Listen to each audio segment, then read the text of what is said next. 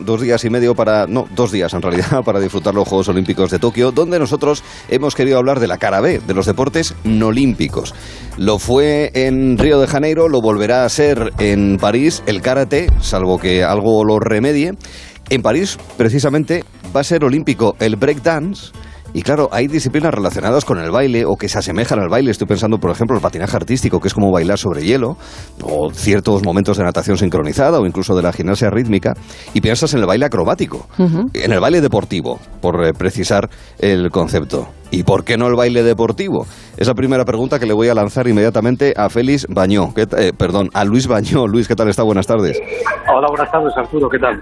Encantado de saludarle, presidente de la Federación Española de Baile Deportivo. ¿Cómo es posible que el baile deportivo, cuyo adjetivo principal para definir ese baile es eso, que es un deporte, no esté en el calendario olímpico? Y sin desmerecer el breakdance, esta disciplina sí lo esté, Luis.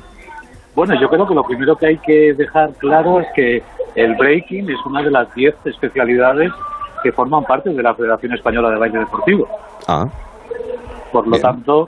tenemos una pues de las diez dentro de... Por eso digo que sin demérito. sí, Por eso digo que sí. sin demérito.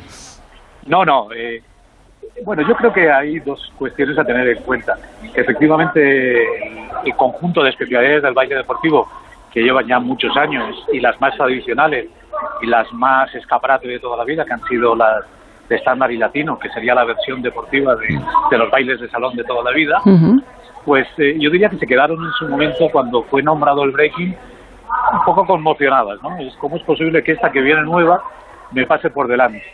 Pero lo cierto es que con la visión que el Comité Olímpico Internacional ha intentado imprimir a las Olimpiadas de juventud, de acercamiento a culturas más urbanas, no hay más que ver en este momento eh, las dos medallas que hemos obtenido en nuevas especialidades, como ha sido karate y ayer en eh, en escalada, uh-huh. la, las últimas incorporadas. Bueno, yo creo que este, esta, este objetivo de acercarse cada vez más a gente más joven y a culturas urbanas ha hecho que una de nuestras especialidades tenía nuestros, muchos números, y esta era la del breaking, que, que es un baile popular. Claro. Cristina, ¿bailas? Yo, yo, yo no bailo esto, ni muchísimo menos, porque me parece, bueno, dificilísimo, Luis. ¿Cómo, cómo se forma un bailarín de baile deportivo? Pues eh, en esto no hay ninguna diferencia a cualquier otro deportista de cualquier otra modalidad olímpica, o olímpica o no olímpica. Al final, pensemos que si todavía tuviéramos una mentalidad un poco arcaica, estaríamos solo lanzando, saltando y corriendo, que uh-huh. al fin y al cabo es el origen de todo esto. Pero hubo gente que en su momento ya rompió determinados estándares y decidió pues que el patinaje pues era muy interesante, que la natación sincronizada era muy uh-huh. interesante, que la gimnasia era muy interesante, y gracias a Dios pues hay gente que ha continuado pensando que vale la pena regenerar. Entonces, no hay diferencia en el formato de trabajo de un deportista que practica atletismo a un uh-huh. deportista que practica eh, breaking. Uh-huh. De hecho, yo le diría que en este momento nosotros, por ejemplo, tenemos diez deportistas del equipo nacional de breaking. Están entrenando todos los días en el CAR de Madrid, codo a codo con los deportistas que en este momento están en, en Tokio. Uh-huh. Por lo tanto, el concepto de entrenamiento, tecnificación, disciplina, esfuerzo, es exactamente el mismo. Bueno, usted ha sido bailarín con competiciones en ámbito nacional e internacional, ha sido finalista del Campeonato de España en estándar y latinos y ha estado temporadas en puestos que van desde el quinto hasta el primero del ranking nacional. Eh, ¿Cuál, entre estándar y latinos, eh, cuál es al final en el que se sentía más cómodo, más seguro? Entiendo que en cualquiera de los dos, pero aquel con el que recuerda tal vez una prueba que eh, gozó especialmente, Luis. Mi historia es un poco más complicada que todo eso, porque yo vengo de veintidós años de jugar rugby en División de Honor. Uh, ah, oh, muy bien. Caray. Vale, sí, sí, y claro. Hubo un día que decidí que cambiaba porque ya me había hecho mayor. Y entonces decidí que me pasaba a, a, al baile deportivo. Eh, empecé tanto con estándar como con latinos. Es cierto, yo he representado a España tres veces en Campeonato del Mundo, dos de ellos en latinos y uno en estándar. Personalmente, el que más me ha gustado siempre ha sido el estándar, por cuestiones que todavía desconozco, porque nunca me habían enseñado al respecto, el latino se me daba mejor.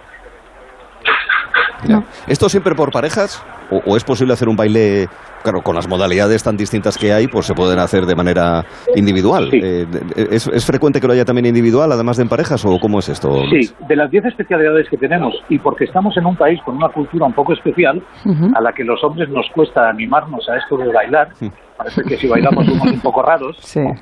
eh, pues de las diez especialidades, algunas de ellas son individuales. Esto ha facilitado mucho en el mundo de las escuelas, de las academias, de los clubes, muchas niñas, jóvenes y mujeres, pues decidieran que no necesitaban tener al lado una pareja para poder practicar una actividad que les, que les agradaba. Por lo tanto, prácticamente yo diría que en este momento prácticamente la mitad de las especialidades se pueden bailar de forma individual y la otra mitad necesita pareja. ¿Y cuántas zapatillas ha desgastado usted? Zapatillas pocas, porque en, en, en baile... Alguna de ellas bailan descalzos, porque tenemos, por ejemplo, alguna como esta, ah, ¿sí? el Fit Kid, que proviene del mundo del mundo de la gimnasia, pero mucho más coreografiada. Eh, ellos bailan en un tapiz, en un puzzle, y bailan descalzos. Uh-huh. Hay el mundo del breaking, pues ellos bailan con zapatillas y con chándal. Y el mundo más, si quieres, más estricto, que sería el de estándar y los latinos, pues bailan con unos zapatos mucho más adecuados, con una... suela de piel vuelta, los estándar con charol. Es que diez especialidades da mucho de sí claro. para claro. todas estas cuestiones. Hay mucha variedad. En tres años, en París, el breakdance entra en el calendario olímpico y, ¿por qué no?, otras modalidades de baile deportivo podrían entrar en próximas, en próximas citas olímpicas. Pues es un asunto que hemos querido abordar en esta ocasión con el presidente de la Federación Española de Baile Deportivo, Luis Vañó. Eh, atención, porque a lo mejor ese es su tren, su Exacto. avión o, o el autobús. Eh, el tren en este momento. El tren. Hacia Tokio. Pues le agradezco, le agradezco estos minutos, ya la dejamos libre. Ha sido muy amable, Luis. Ha sido un placer estar con vosotros. Muchas Adiós. Gracias. Muchas gracias, hombre. Y hasta la próxima. Tenemos